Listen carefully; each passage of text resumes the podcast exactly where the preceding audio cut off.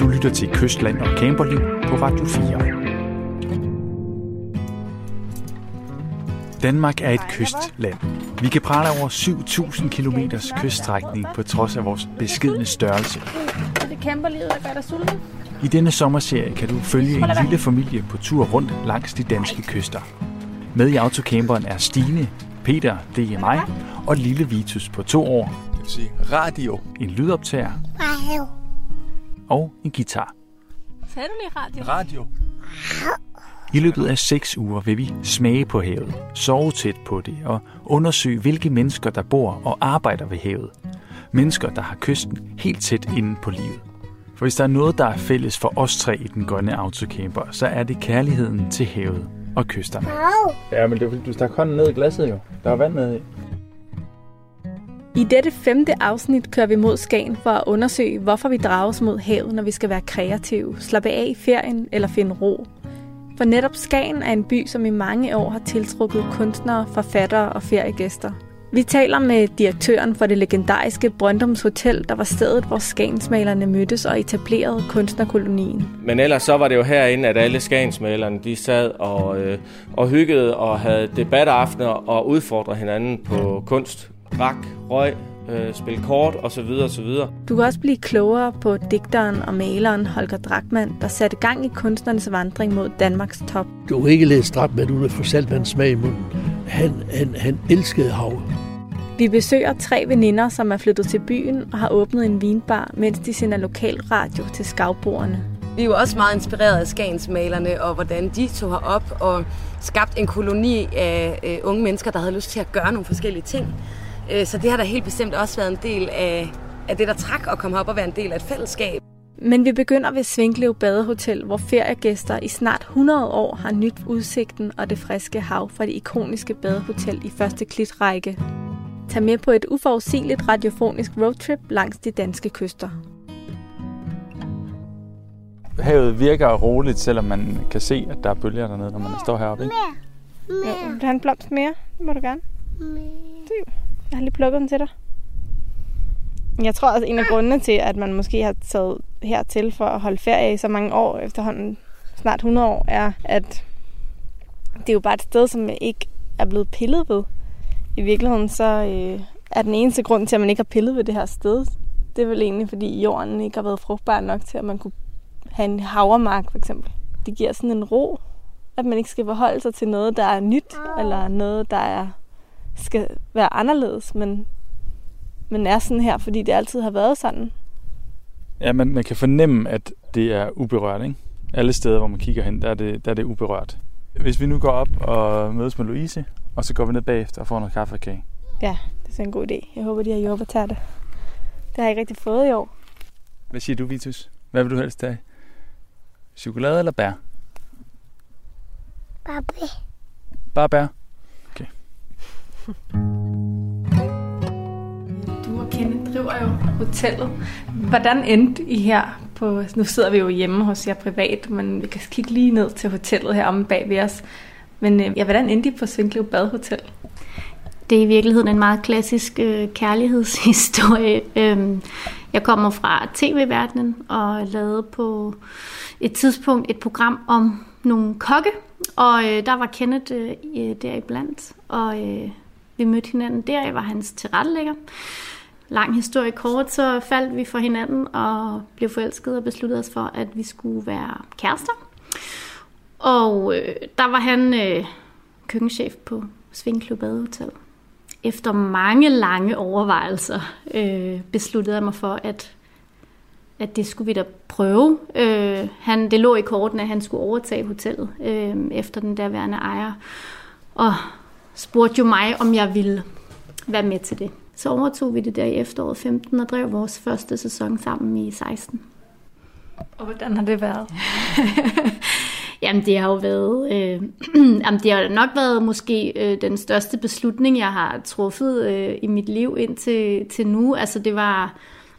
Det var, øh, det var en stor beslutning og en svær beslutning, men, men det har også været den rigtige beslutning. Øhm, men det der med at rykke et helt andet sted hen, hvor der ikke er nogen, der kender til din historie, der er ingen, der ved, hvem du er, og sådan jeg, altså Kenneth var jo meget etableret, så jeg var jo sådan lidt hende den, den nye, ikke? hende der københavneren der. øhm, og det var rigtig hårdt i starten. Også fordi, at, at Svinkløv er Svinkløv og har de traditioner og den historie på sig. Øhm, der var der også mange ting, der var sådan forventet af mig. Øh, jeg blev ligesom sat ind i sådan en rolle, at om vi plejer, og, og altså, vi forventer af dig, at, altså, på den der måde, at øh, som, altså nogle udfordringer, som jeg måske ikke havde forudset. Lidt naivt måske, men, men det havde jeg ikke. Og, det, og det, var, det var ret hårdt. Det tog mig lang tid at, at sådan finde mit eget ståsted i det. Øhm, og så drev vi det jo en sæson, næsten 14 dage før vi skulle lukke ned, så brændte det jo. Så, øh, så allerede der skete den, den store krise der, ikke? Altså det var jo... Øh, ja, vi startede sæsonen med at blive gift, og alt var lykkeligt, og vi, vi, øh, vi drev sæsonen, og det gik godt, og, og så sagde det bare bang! Og så ramlede det hele, ikke? Øhm, og hotellet brændte ned til grunden, og jamen, altså i sig selv var det jo simpelthen så frygteligt, og øhm, altså heldigvis kom der jo ikke nogen til skade, alle kom ud i god tid, og, og, øh, og, øh, og der skete jo ikke noget med nogen, men, men at bygningen brændte, og, og hele det der fundament, og hele den der sådan, det nye liv, vi skulle til at leve, det er jo bare crashet. Øh, det var, det var øh, meget, meget voldsomt for os.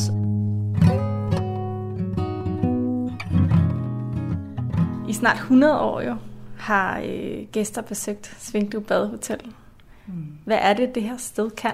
Det alt overskyggende, tror vi, er jo beliggenheden. Altså det er den her natur, vi er i, og det er, det er den nærhed til det der fantastiske Vesterhav, vi har lige hernede. Øhm, og det er bare sådan, det, det, er, det er uspoleret, og det er foranderligt, og det er, der er så højt til himlen, og der er så meget plads, og man er så meget i, i naturens elementer her. Og jeg tror, det er, det er det, der er rigtig mange, der har brug for, at, at steppe ud af sit øh, travle hamsterhjul, og så bare komme herop og bare være.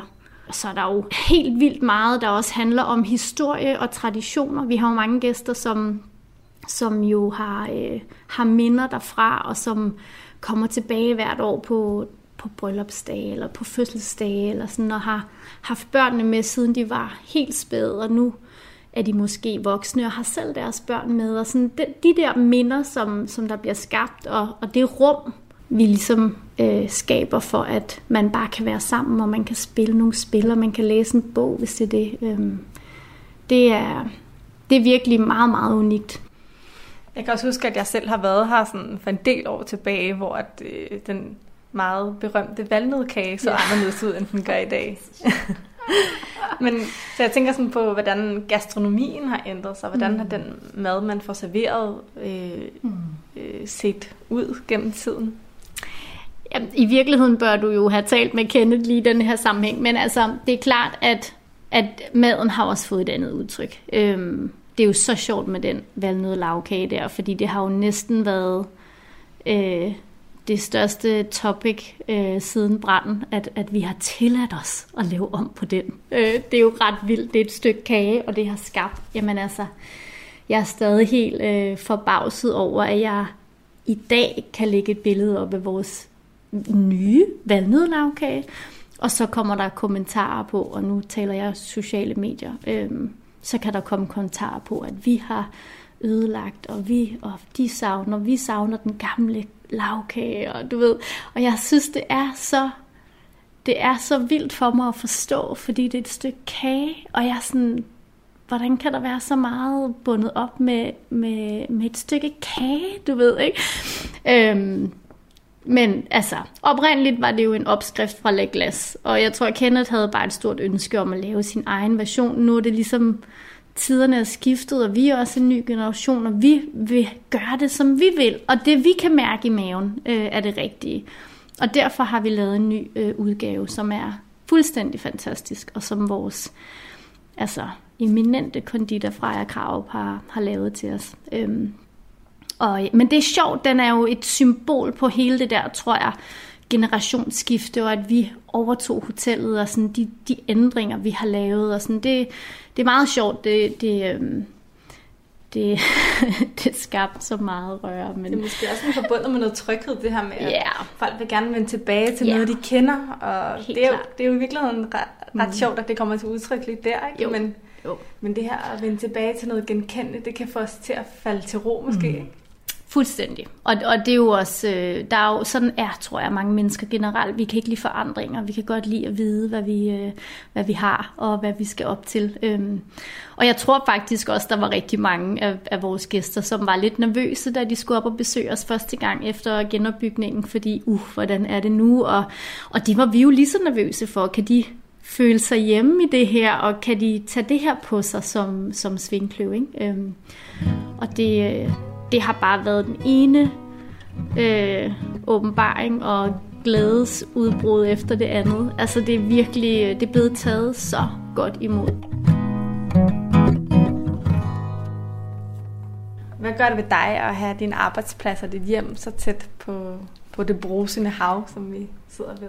Jamen det er noget af det, jeg synes er det, det allermest øh, fantastiske. Det er jo sådan en, øh, en konstant i vores liv selvom, altså vi kan jo kigge på det hele tiden, men selvom man ikke lige kigger på det, så kan vi jo høre det. Det giver sådan en, øh, en grounding, og det giver en ro, og for mig, jeg synes, det der med at opleve de, de kræfter, som det, som det har, og altså nogle dage her har det været helt øh, sådan blik næsten. Øh, det er meget atypisk, ikke? Og så andre dage, som i dag, er det jo i oprør, og der er bølger og skum, og det når jeg går en tur dernede, og jeg lige sådan råber lidt ud over det hele, nogle dage har man brug for det, så er det som om, altså man er jo bare så uendeligt lille, øhm, og, og føler sig som sådan en del af, af noget større på en eller anden måde. Det er meget fint, altså en god ven lige at have øh, ved, ved sin side hele tiden. Ja. Hvad gør I selv, når I skal holde ferie? Jamen, det er jo øh, primært om vinteren, øh, vi gør det. Øh, og, øh, og der handler det allermest om bare at være sammen som familie og lave sådan nogle helt almindelige, altså spise aftensmad sammen og stå op sammen og spise morgenmad sammen og altså, men øh, sidste år tog vi en uge på campingferie i november. og det var helt perfekt. Altså bare det der med at være sammen og, og være væk hjemmefra, så det heller ikke øh, går op i vasketøj og rengøring og sådan, men, men lige at bare være sammen hvor var I henne? Som familie. Jamen, vi tog til, øhm, åh, hvad hedder det, nede ved Blåvand? Øhm, nu har jeg glemt, hvad det hedder. Det hedder koldt i november. Jamen, det var det også. det var jo slet ikke, jamen det var jo helt åndssvagt, men det var der, vi kunne tage afsted, og det var fint, altså det, det var, øhm, det var, øh, det var helt perfekt. Nej, hvor lækkert, var det? Ja, jeg tror bare, vi deler lidt her. Deler lidt. Vi deler lidt. Og en bolle her. Jeg skal se, at de har bestilt sæsonen, som vi lige snakkede om, har taget vandet med. Så Ja. Vi er kørt fra Svinklev, hvor vi øh, spiste morgenmad i morges, og er nu kørt mod Skagen.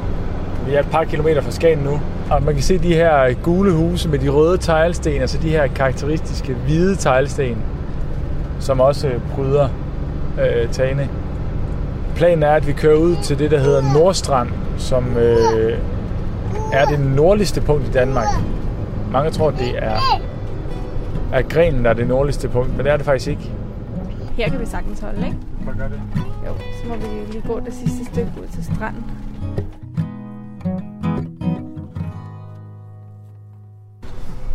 Vi er ved Skagens Museum, hvor vi skal ind senere. Men lige nu skal vi lige over til det kendte hotel Brøndums Hotel, som ligger meget tæt på Skagens Museum. Vi har ikke rigtig nogen aftale derinde, men nu prøver vi bare lige at gå ind og se, hvad der sker herinde. Hej så. Hej. Vi kommer faktisk fra øh, Radio 4. Ja. Og vi har lavet sådan et sommer, øh, sommerprogram. Nogle gange er det lettere bare lige at stikke hovedet ind, nemlig. Ja, så det, det prøver vi lige her. Tak skal du have. Ja. Jeg hedder Thomas Luca Andreasen, 43 år og direktør her på 6. år på Brøndums Hotel.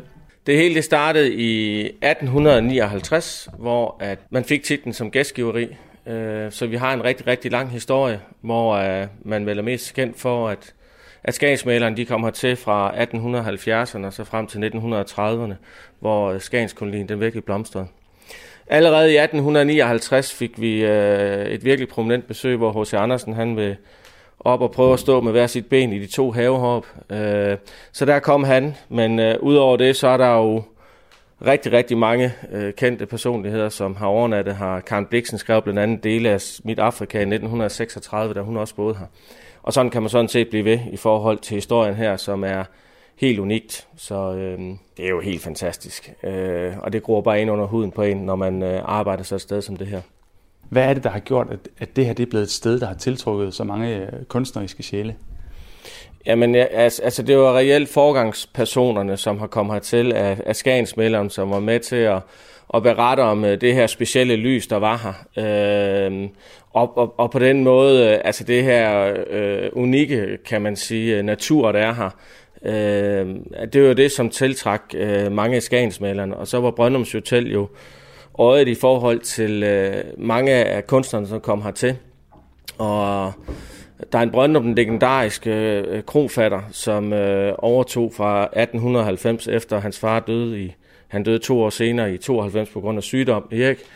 Jamen, øh, han, han, han var jo omdrejningspunktet i forhold til at sørge for, at mange af de her kunstnere fik øh, gratis kost og logi, og så betalte de ham med værker.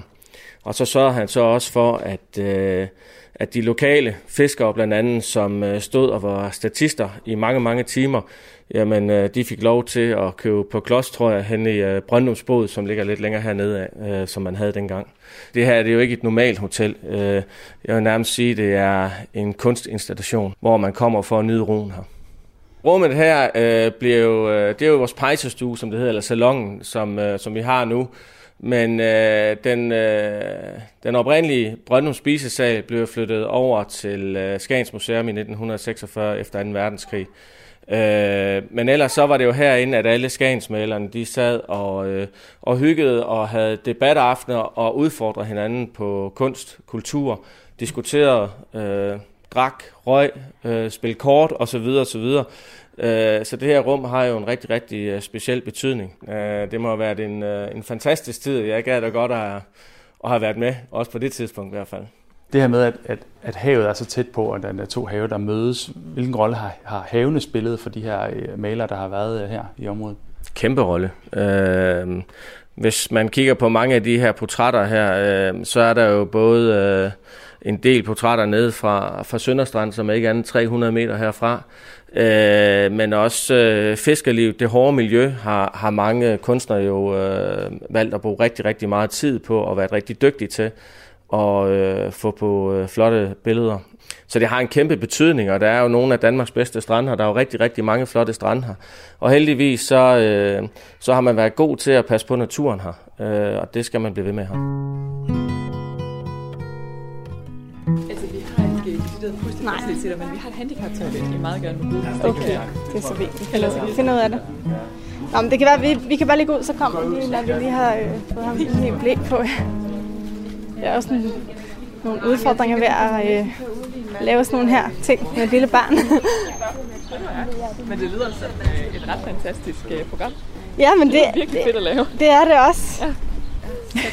øhm, jeg hedder Simone Sefland Pedersen, og jeg er kommunikationsmedarbejder på Skagens Museum. Og så er jeg indfødt Skarbo, så jeg er ligesom også vokset op med de her fortællinger. Hvorfor er der så mange, der er blevet draget af havet heroppe og, ja, og i Skagen, øh, måske mere specifikt? Altså, spørger du jo en, der er vokset op ved havet. Øhm, altså, for mig giver det en ro. Der er en utrolig sådan... Der er sådan naturens evighed, der manifesterer sig, når man sidder og kigger ud over bølgerne. Øhm, blå og grønne er jo nogle, synes jeg, er nogle fantastisk beroligende farver, som også spiller, uanset hvilken kyst man sidder ved heroppe. Øhm, og der er den der, sådan, den der dragende uendelighed. Øhm, jeg talte med altså min kæreste om det for noget tid siden, som er vestjyder, som sagde, at for ham var det trygge og uendelige. Det var ligesom de vestjyske vider, fordi man kunne cykle ud i dem, løbe ud i dem, gå ud i dem og bevæge sig ud i dem, og han skulle vende sig til, at havet var på en eller anden måde en, en grænse. Og sådan har jeg aldrig tænkt det. Der var det ret tidligt, at vi var vokset op to forskellige steder, fordi så også mange, mange skavbrugere bliver bekendt med havet og bliver trygge ved at svømme. Og, altså, jeg har været på stranden, siden jeg var helt lille. Så for mig er det noget, jeg behandler med respekt, men også bare enormt kendt land. Altså, eller vand i, så, i det tilfælde.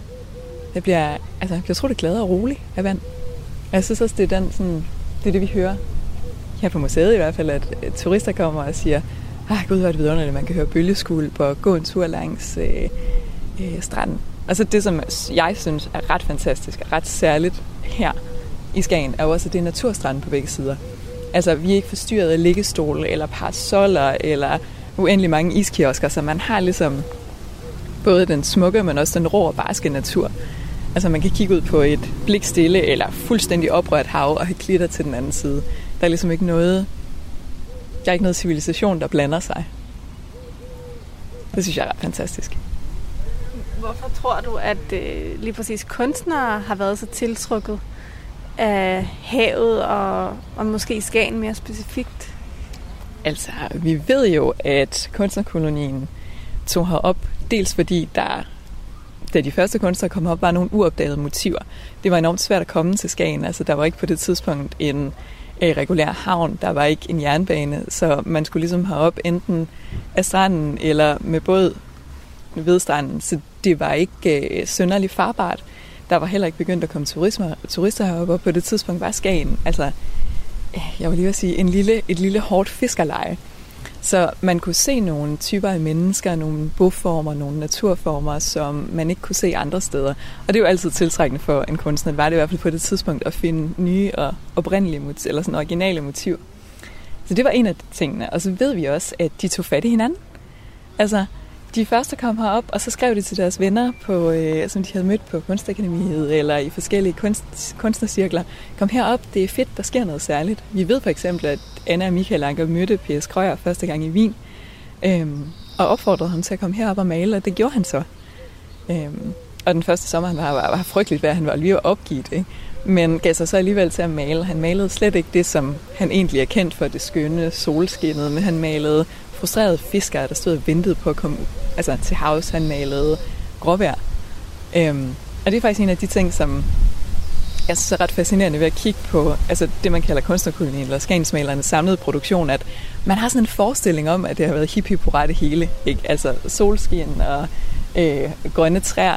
Men hvis man går ind på museet, så har vi en hel væg med havbilleder, hvor der stort set kun er gråvejr. Altså, det er så det er lyset, de er kommet herop efter, det er motiverne, men det er gråvejr, og det er også rusk, og det er alt det spil, som det giver at være på en, altså sådan en tanke, som vi befinder os på, øh, hvor lyset bliver reflekteret så meget på så forskellige måder. Det synes jeg er ret fascinerende. Altså at stå og se ligesom alle de der gråværsbilleder, og se hvor mange forskellige udtryk det samme motiv i virkeligheden kan have. Altså det der evigt færnerlige. Hvad er der med det lys i Skagen? Der går en, en sandtange her, ikke, som Skagen ligger på, og så er der hav på begge sider. Så lyset bliver reflekteret stærkere, øh, og bliver reflekteret på en anden måde. Øh, og det gør simpelthen, at himlen bliver oplyst i nogle andre farver. Altså det gør, at øh, solen synes skarpere. Øh, det gør blandt andet, at vi har øh, den blå time, med det der naturfænomen, hvor himmel og hav nærmest står i et. Øhm, altså lige på det punkt med skagensmalerne, så kan vi jo faktisk ikke, det var der en af kunstformidlerne, der fortalte mig for noget tid siden, vi kan faktisk ikke finde altså dokumentation for, at de er kommet på grund af lyset. De skriver det i breve til hinanden. Altså det, bliver, det er selvfølgelig en del af deres motivkreds heroppe, og nogen arbejder også aktivt med lyset. For eksempel Anna Anker, men hun var her jo. Ja. Hvad er det sted? Jamen, det er bare en vej mellem natur, og der er ikke nogen, der har pillet ved. Ikke? Det er bare en vej, og det er bare natur, og det er bare ligesom det skal være. Hej. Hvad siger du til det? Hej. Og nu er vi lige på vej ud til øh, Nordstrand igen, hvor vores camper holder. Vitus han skal ud og have en lur, og mens vi øh, kører tilbage, så kan du jo lige høre Søren Frank, som er øh, forsker i maritim litteratur og ved en øh, hel masse om havet. Blandt andet også det her med, hvad det er, der gør, at vi bliver tiltrukket af havet. Både øh, kunstnere, men også, øh, også gæster, der bare kommer op for at nyde havet og vejret og det særlige lys, som altså er heroppe ved Skagen. Altså Skagen i den danske kulturhistorie, øh, men også i den danske sådan, fritidshistorie, turismehistorie, har en, en, en meget stor plads. Øh, Og, øh, og det kan godt være, at, at havet i mange århundreder blev set som noget, mennesket skulle holde sig på afstand fra, og det lugtede grimt, og det, altså det, det, det var en rest af det oprindelige urkaos, øh, rådenskab osv. Men, men op igennem 1700-tallet og 1800-tallet sker der altså den her vending i forhold til blikket på havet, og, og havet får også, øh, altså inden for videnskaben, får også karakter af, øhm, af en form for helbredende terapeutisk øh, kraft, øh, som gør, at, øh, at øh, hvad skal vi sige, lægevidenskaben sender, sender, sender patienter på rekreationsophold ved, ved havet. Og den terapeutiske funktion har jo også noget at gøre med, med den sådan lindrende ro, som, som havets rolige rytmer giver. Og selv når havet er i uro, kan vi på afstand som mennesker øh, værdsætte havets kaos, øh, fordi, vi, fordi vi befinder os i, i, i tryghed. Øh, så der er sådan en helt klar, øh, en helt klar ekstra dimension, som har noget med vores velbefindende at gøre, og som er nyere dato. Men, men, men så er der samtidig også noget, der er af geologisk, genetisk øh, karakter, som, som jeg tror spiller en rolle her. At, at, at vi måske dybt inde i vores genetiske koder fornemmer vi faktisk, at, at vi stammer fra havet. At vi, at vi for, ja, for mange millioner år siden steg op af havet og, og, og langsomt udviklede os øh, til landvæsener, som senere udviklede sig til, til mennesker. Så, så, så vi har den her dobbelthed øh, i, i vores forhold til havet. På den ene side er vi radikalt adskilt fra det. Vi kan ikke overleve. Vi er ikke havvæsener længere. Så vi kan ikke overleve i havet, men alligevel har vi, og på den måde er vi radikalt adskilt fra det, men på den anden side er vi også dybt intimt forbundet med havet både som hvad skal vi sige, genetiske individer, men også som kulturelle væsener, fordi havet har spillet så stor en kulturel rolle i, i, i ja, verdenshistoriens udvikling.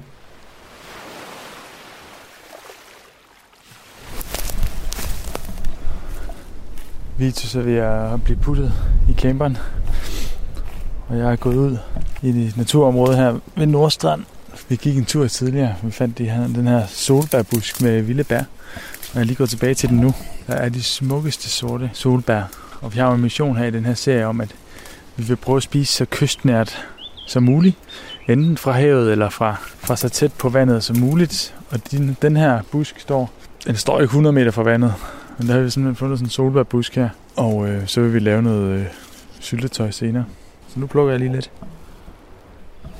Nu fandt jeg så lige en busk med nogle vilde hindbær også. Det er simpelthen vanvittigt lækkert med sådan nogle bær her. Det smager bare mere, når man, øh, når man selv plukker dem. Nu har jeg fået fat i sådan en halv kande fyldt med vilde hindbær og solbær. Jeg kan høre havet i baggrunden. Solen, der hænger lavt på himlen. Og vi er lige nu i, i det, der hedder den blå time, som skagensmænderne var særlig glade for. Et tidspunkt på dagen, hvor lyset brydes på en måde, så himmel og hav på en eller anden måde glider ud i et. Det er, det er meget smukt at gå rundt her. Nu går jeg tilbage til camperen. Vi vil se om uh, Vito sover, så skal vi i gang med at så skal vi i gang med at lave noget med de her lækre solbær.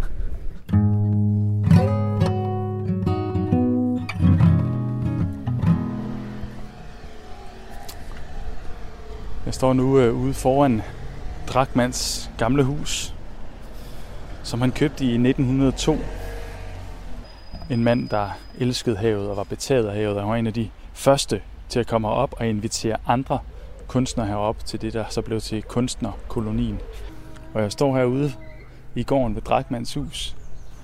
Et fint hvidt hus med sorte bjælker og røde teglsten, og de her karakteristiske igen hvide kanter men i dag og hen over sommeren, der er Drakmans hus blevet lavet om til en pop-up vinbar med naturvin, kaffe og kage. Og det er nok i Drakmans ånd, som jo også godt kunne lide at slå sig løs. Og udover at de også serverer naturvin, så har det projekt, der hedder øh, Bedre Dage, også den idé, at de laver radio herfra. Hej, det er dig, der Sara. Fantastisk. Og nu er det tid til vinprogram. Det er dejligt. Hej. Så jeg skal have program nu ja. i en time ja. med Jakob. Ja. Æ, øh, så enten kan du måske øh, snuse lidt rundt, snakke lidt med Chris indenfor, øh, hils på Frederik, der også er med til at, øh, at starte radioen ja. sammen med mig. Ja. Øh, og, og Rikke er ved at forberede en nyhedsudsendelse. Nå, okay. Øh, så øh, øh, snus endelig lidt rundt, og, øh, og så har jeg lidt mere tid om tid. Så er du mere tid om Skal vi, tage, skal vi øh, tage, sætte os i skyggen der? Skal vi gøre det? Nu blev, nu blev du helt kastet for løverne her. Det er øh, ganske ufarligt. Nu ved jeg ikke engang, hvad museumsmanden derinde hedder. Han hedder, men han, han, er, han er travlt til at tale. Hvad det, han hedder? Han hedder Lars, ja. Hvorfor, hvorfor pegede han på dig? Ja, det, det sagde han jo lidt om. Øh, jeg hedder Paul Berndt, ja. og jeg har været medlem af, af Drabmanklubben i, siden den blev stiftet i 1968, og er i dag formand for den for øvrigt. Da jeg kom herop i 68, der vidste jeg, at, at der, der var en, der hed Drabman, der havde skrevet Midsommervisen og, og Du Danske Mand. Og det var stort set, hvad jeg vidste. Jeg havde på seminariet hørt en, en, en, en, en klassekammerat holde i to timers foredrag om drabmand og hans damer. Men det var ikke noget, der sådan havde bundfældet sig. Og det var ingenlunde derfor, jeg kom herop. Men hvorfor kom, hvorfor kom du til Skagen i, i første omgang? Det gjorde jeg, fordi jeg havde søgt et job i Herning, som jeg ikke fik. Og så var det næste, øh, jeg havde søgt, det var det heroppe. Det er faktisk rent, det er fuldstændig tilfældigt, at du både faldt for Skagen og Drakmand. Ja, det kan man sige. Jeg blev kaldt til det, vi i dag vil kalde jobsamtale, heroppe i, i foråret 1968. Øh, da jeg kommer til Frederikshavn med toget fra Aarhus, der stod det gamle Skagen-tog og ventede. Og det var fuldstændig sandet til. Og så sagde jeg til mig selv, nej, det er for vildt det her. Nu tager jeg op og snakker med ham der, så tager jeg lige så stille hjem igen og lader som ingenting. Og jeg kom op, og jeg sad og snakkede med ham i en times tid, så havde jeg en times tid til toget kørte tilbage. Så jeg må hellere lige gå lidt rundt, så jeg kan sige, at jeg har været her i hvert fald. Og så gik jeg lidt rundt, og så kom jeg ned i Østerby, ned ad den vej, der hedder Søndervej. Og der, hvor den deler sig, lige akkurat på det hjørne der, kiggede ind af Søndervej og så de der små gule huse med de røde tage. Og så sagde jeg til mig selv, her vil jeg bo til jeg dør. Det var ganske simpelt det hjørne af Skagen, der solgte Skagen til mig. Da banen så i 1890 bliver ført igennem fra Frederikshavn til Skagen, så opdager københavnerne pludselig, at de kan køre helt igennem med tog og komme op og se de steder, hvor de billeder, de har set på Charlottenborg, heroppe fra Krøyers, Ankers, Dartmans. Og så stormede de Skagen, og i løbet af ingen tid, så var det, det samme, sker det det samme som i Holbæk. Der var Skagen blevet en turistattraktion på grund af malerne. Altså, der, der er ingen tvivl om, at det har, det, har, det har irriteret dem. Og det er nok en af grundene til, at der jo ned ad langs med vestkysten opstod små kunstnerkolonier, hvor, hvor, hvor kunstnerne flygtede ned, indtil de også blev badesteder. Lykkende, Blokhus, Lønstrup. Overordnet set handler programmet om, om, om Danmark som et, et kystland, som vi kalder det. Ikke? Kysterne, havet, hvad betød det for Drakman? Du har ikke læst Drakman uden at få saltvand smag i munden for at sige det på den måde. Han, han, han elskede hav, og øh, jeg plejer gerne at sige, at der var, der, var, der, var, der, der, der var to ting, der virkelig inspirerede ham. Det ene var kvinderne, og det andet var havet. Han har skrevet utrolig meget mange havdigte. Der, der, altså han, hans, hans poesi driver af hav. Og hans billeder er jo, er, er jo kun marinebilleder. Men han elskede hav. Og derfor var det jo også, at han bestemte, at når han engang var død, så skulle han begraves til søs. Men det måtte han ikke. For det var kun folk, der, der enten søfolk eller folk, der var til søs. Altså hvis du døde ude midt i det ene ocean, så kunne man jo ikke sejle, sejle rundt med lige i, i, i dagvis, så der røg det ud over bord. Men ellers kunne man ikke. Så fik han den idé, at han ville, have, han ville brændes, og så, ville han, så skulle hans ask, og det skal lige sige, at det var usædvanligt dengang. Han var en af de første i Danmark, der blev brændt. Og øh, så skulle hans aske strøs ud over de to have. Men det satte myndighederne sig imod. Og det har vel nok været, fordi han var noget af en attraktion. Og man strøger ikke attraktioner ud over havet. Men så blev ham og Anker geniale. En dag, de var ude på, på den derværende grenen, der blev de enige om, her, her skal du begrave drømmen. For her var det ikke længe før havet kommer og tager den her, det her hjørne, så kommer du alligevel Godt, til Drachmann. Så det besluttede sig for, det søgte de om, det, det fik han lov til. Og han blev begravet den 26. januar 1908 på det yderste af den daværende gren. Flot gravkammer, tegnet i krøjer. Der blev urten anbragt. Og så var alle glade, fordi de vidste jo godt, at der ville ikke gå lang tid, før havet ville komme og tage gravkammerne og føre det ud i det hav, der man elskede. Men der gjorde de så igen regning uden myndighederne. For i fem år senere, 1913, da havet begyndte at skylle op om gravkammeret, der blev det besluttet at flytte det længere ind i landet. Og så blev det så igen senere flyttet ind bag ved de tyske bunkers. Så nu bliver han, hvor han er. Men det var ikke meningen. Det ville han ikke have været tilfreds med? Det ville han ikke have været tilfreds med, nej. Her var ikke nogen attraktion. Har du et, øh, et, et yndlingsdigt om havet fra Drachmann? Der er flere. Der, der er blandt andet er der, er der et, der her, kan du forklare mig hav? Hvor han er i en dialog med havet, hvor han de første vers står ude ved, ved havet og, og spørger havet, hvad han skal gøre med sit liv og sådan noget godt. Og så svarer havet ham. Og den sidste linje i digtet hedder, jeg er hav, jeg kan ikke andet. Og det er jo det helt klart, at det er jo Drabben selv, der siger, at jeg er digter, jeg kan ikke andet. Hvorfor er det stadig et sted, som er et billede på en feriedestination? Altså Skagen har et eller andet. Hornbæk prøvede jo for nogle år siden, om de kunne nå at komme med. Toget var kørt. Skagens placering i landskabet har selvfølgelig noget med det at gøre. Der, der, det er fascinerende, at herinde øh, i Jylland, eller begynder, hvad du nu vil sige, hvad vej du vender, det er da fascinerende at, at stå ude på, på, på spidsen og, og, og se de to have slå sammen i, i rimelig blæsevejr. Og derfor er det jo øh, blevet et, et spændende fest. Det er jo ikke noget badested, for eksempel. Det er det jo ikke.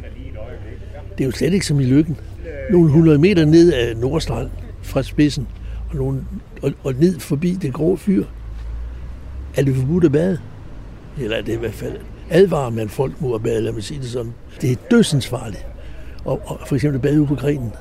Der er mange badegæster i årets løb, der er druknet derude, hvor de kan simpelthen blive taget af strømmen. Så det, det er jo ikke nogen badeby i den forstand. Man byggede jo et badehotel ude i, i, i 1800 og øh, slutningen af 90'erne. Og, og der skrev Drabman jo en bravende artikel i politikken, der hed, hvad skal vi med det hotel? Hvor han gjorde opmærksom på, hvor dårligt der var at være i Skagen. Og det var kun øh, sindssyge personager som kunstner, der kunne finde på at gå i vandet øh, op, op i Skagen. Ikke også? Han prøvede virkelig at advare folk mod at tage herop, fordi han ville have det for sig selv. Og nu, øh, nu har han jo ikke fået sit hus for sig selv, og der er også nogen øh, nu, der har, øh, har lånt hans baghave til at både lave noget radio, men jo også åbne en naturvinbar. Jeg ved jo, at Drakman, han var jo også en levemand på den måde. Hvad tror du, han vil sige til, at der i hans baghave var et sted nu, hvor unge mennesker sad og snakkede om, øh, om vin? Jamen altså, det, det kan jeg ikke forestille mig, at han ville have noget imod. Fordi han kunne, som du selv siger, selv, selv godt lide et, et, et, et, et godt glas vin. Hvordan, øh, det er simpelthen jeres lille studie derovre. Kan du ikke lige prøve at beskrive, hvad, det her radio på toppen, hvordan, øh, hvordan er det kommet i stand? Øh, jeg har øh, en lille vinbar, der ligger her i haven, ja. øh, som hedder Bedre Dage. Og vi har øh, flyttet vores forretning herop fra Aarhus. Og øh, så går jeg på Journalisthøjskolen øh, til daglig, når jeg ikke lige har vinbar. Øh, og øh, så var det jo egentlig en idé om, skal vi ikke lave noget sommerradio i Skagen? Er det overhovedet muligt? Øh, og så fik vi jo en masse folk med på ideen, øh, og fik søgt lidt penge, så vi kunne øh, øh, få fat i lidt udstyr, så vi kunne sende. Øh, og så øh, blev det simpelthen til i vores øh, frivillige forening, vi har oprettet, øh, som hedder Radio på Toppen. Og hvordan havnede I lige her i Drakmans have? Jamen det var jo så lidt i forbindelse med Vinbaren, fordi ja. jeg er medejer den sammen med to andre øh, øh, damer. Ja. Øh, og, øh, og så var det jo ligesom en mulighed for at kunne skabe noget mere, og også bidrage lidt til Skagen. Kommer op som udefra kommende, så faktisk også give noget tilbage til byen. Ja. Beskriv, hvad er det, der, se, der sidder og ser med computer her, sådan noget. Hvordan, ja. jeres redaktion, hvordan foregår det, når Jamen, I sender radio? Altså, vi, øh, vi bor ude i Aalbæk alle sammen, øh, og så tager vi jo her ind øh, om morgenen og mødes klokken halv ni. Og så går vi i luften klokken 10, så vi sætter gearet op. Vi har sådan et øh, studie i hjørnet af Drakmands have, hvor der er en øh, parasol, der, øh, der skaber lidt intimitet og dækker os lidt af. Øh, og et bord med fire mikrofoner og sende gear. Og så øh, sætter vi op og snakker om, hvad vi skal sende i dag, øh, og, og hvad der er planen, og hvor folk skal eventuelt ud i byen på reportercyklerne og hvad vi nu har. Og så øh, afvikler vi to timers radio fra 10 til 12. Og nu er nyhedsudsendelsen lige slut. Øh, og så øh, er vi færdige for i dag.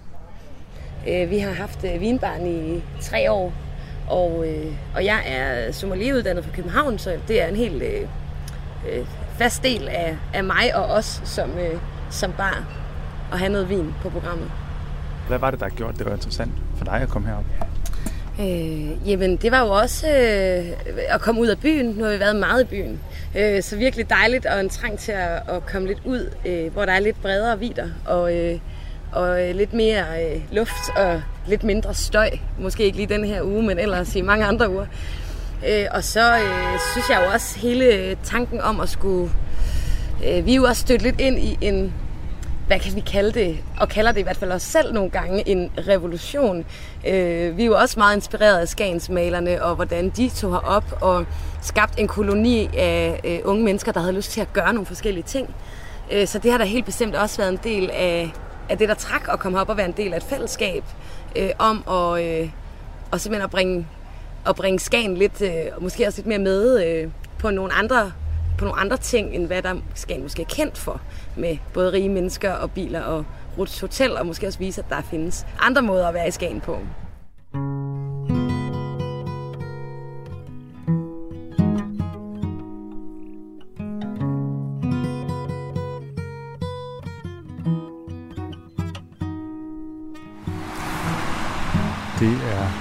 Torsdag aften, og jeg sidder nede ved stranden syd for Skagen, tæt på den tilsandede kirke, og kigger ud på en orange fuldmåne.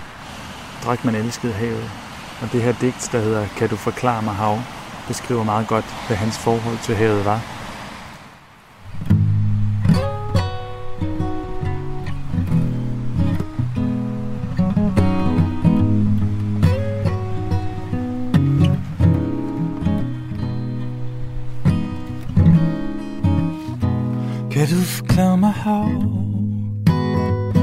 Hvorfor i verden jeg strider og stræber Sætter mig hos dig med bævende læber. Og glemmer hvert måltid jeg næsten glemmer Mine egne våde forfrosne lemmer.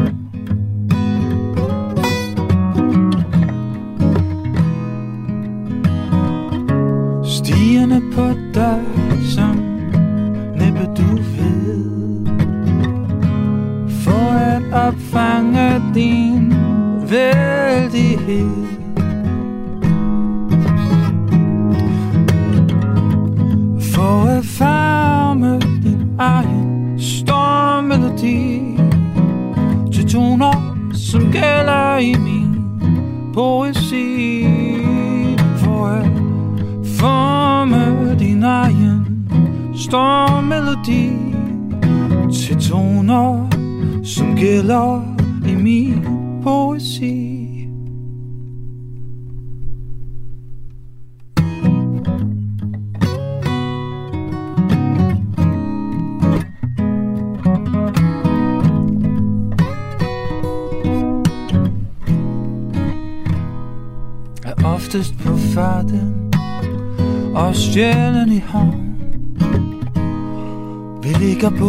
På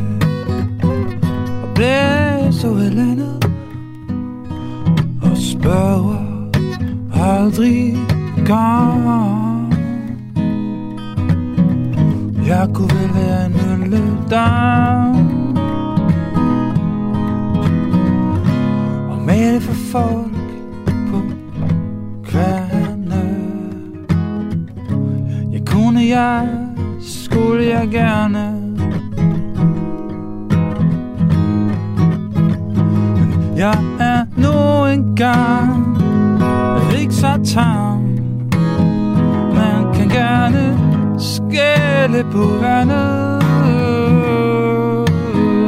Men jeg er hav Jeg kan ikke andet.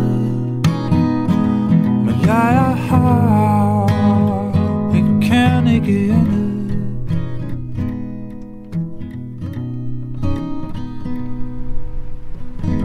Man kan gerne skille på vandet. Men jeg er hav jeg kan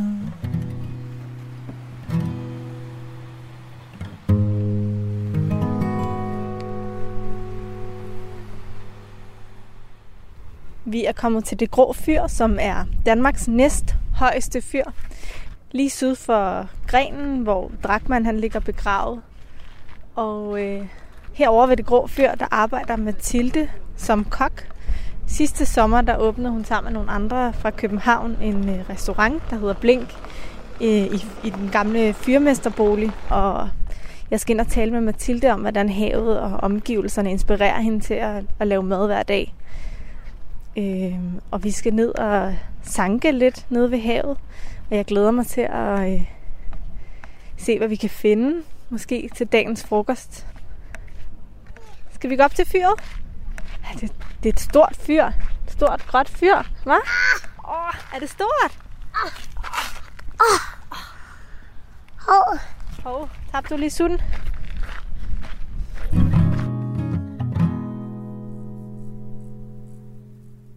Altså det her, det synes jeg jo er fedt. For det er spaghetti-tang. Jeg har ikke tænkt mig at tage den nu. Nej. Men det er simpelthen så grinerende en tangtype, at man bare kan... Og den kan du koge. Du skal have lidt, altså omkring 20 minutters øh, kogning, og så kan du faktisk spise den som spaghetti. Ja.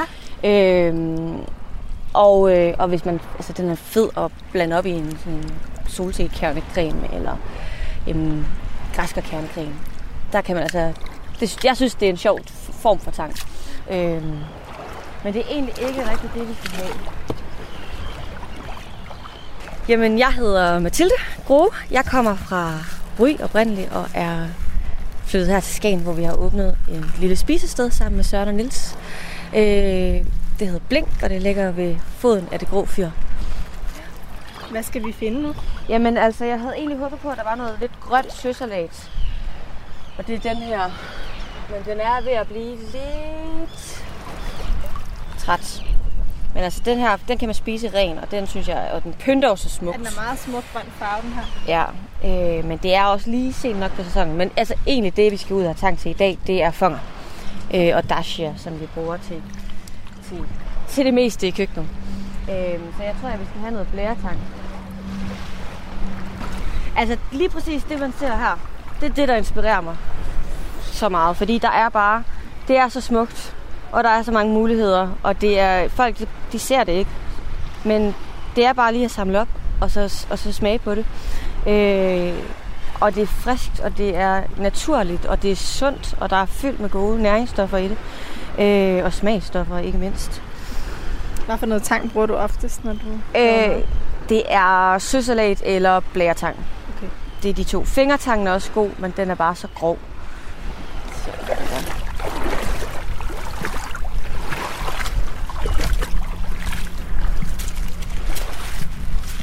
Hvordan endte I med at tænke, okay, nu er det her, vi skal lave en restaurant sammen? Jamen, det var helt tilfældigt. Altså, jeg sad i, i, København, ude i en skov, og fik et opkald fra Søren, som er min søsters ven, og at han havde fået en kæreste, og de to havde set, at Naturstyrelsen søgte nogle nye forpagtere, øh, om jeg ikke skulle være kok på det projekt.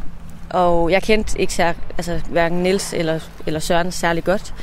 Og så satte vi os bare sammen, og jeg tænkte, ja, ja, det gør vi da bare.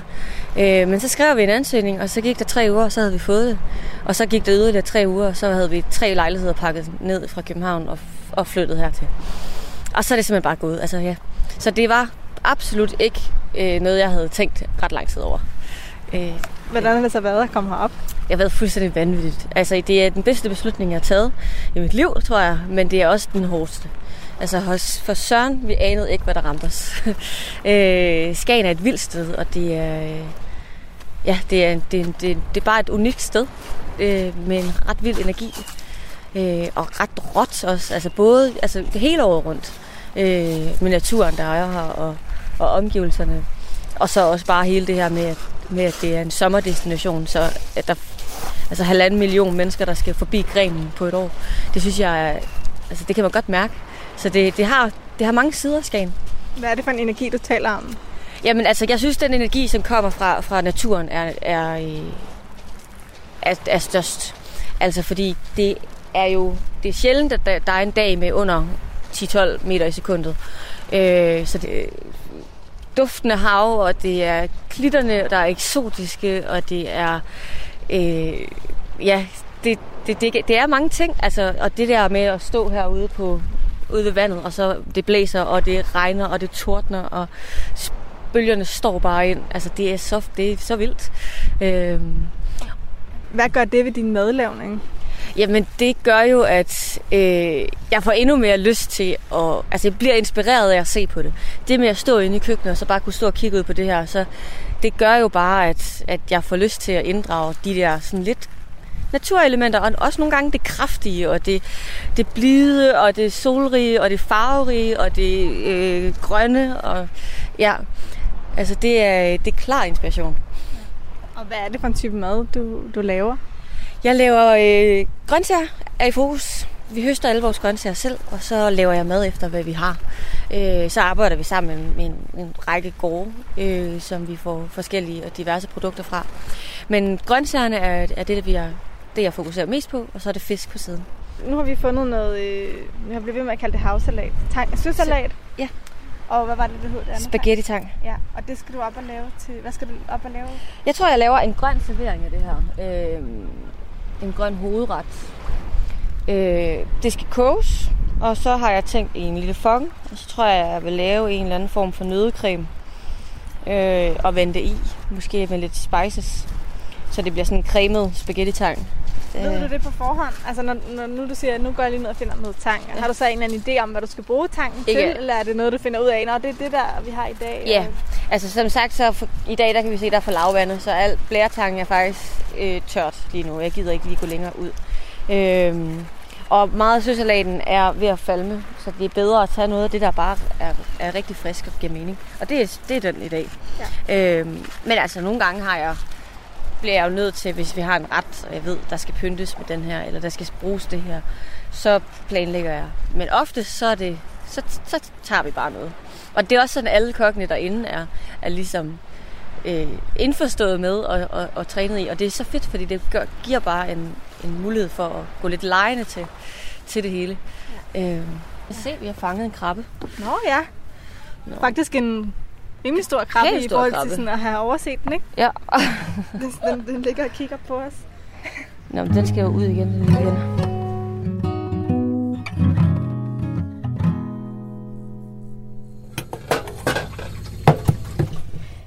Jeg står lige her med min øh, solbær.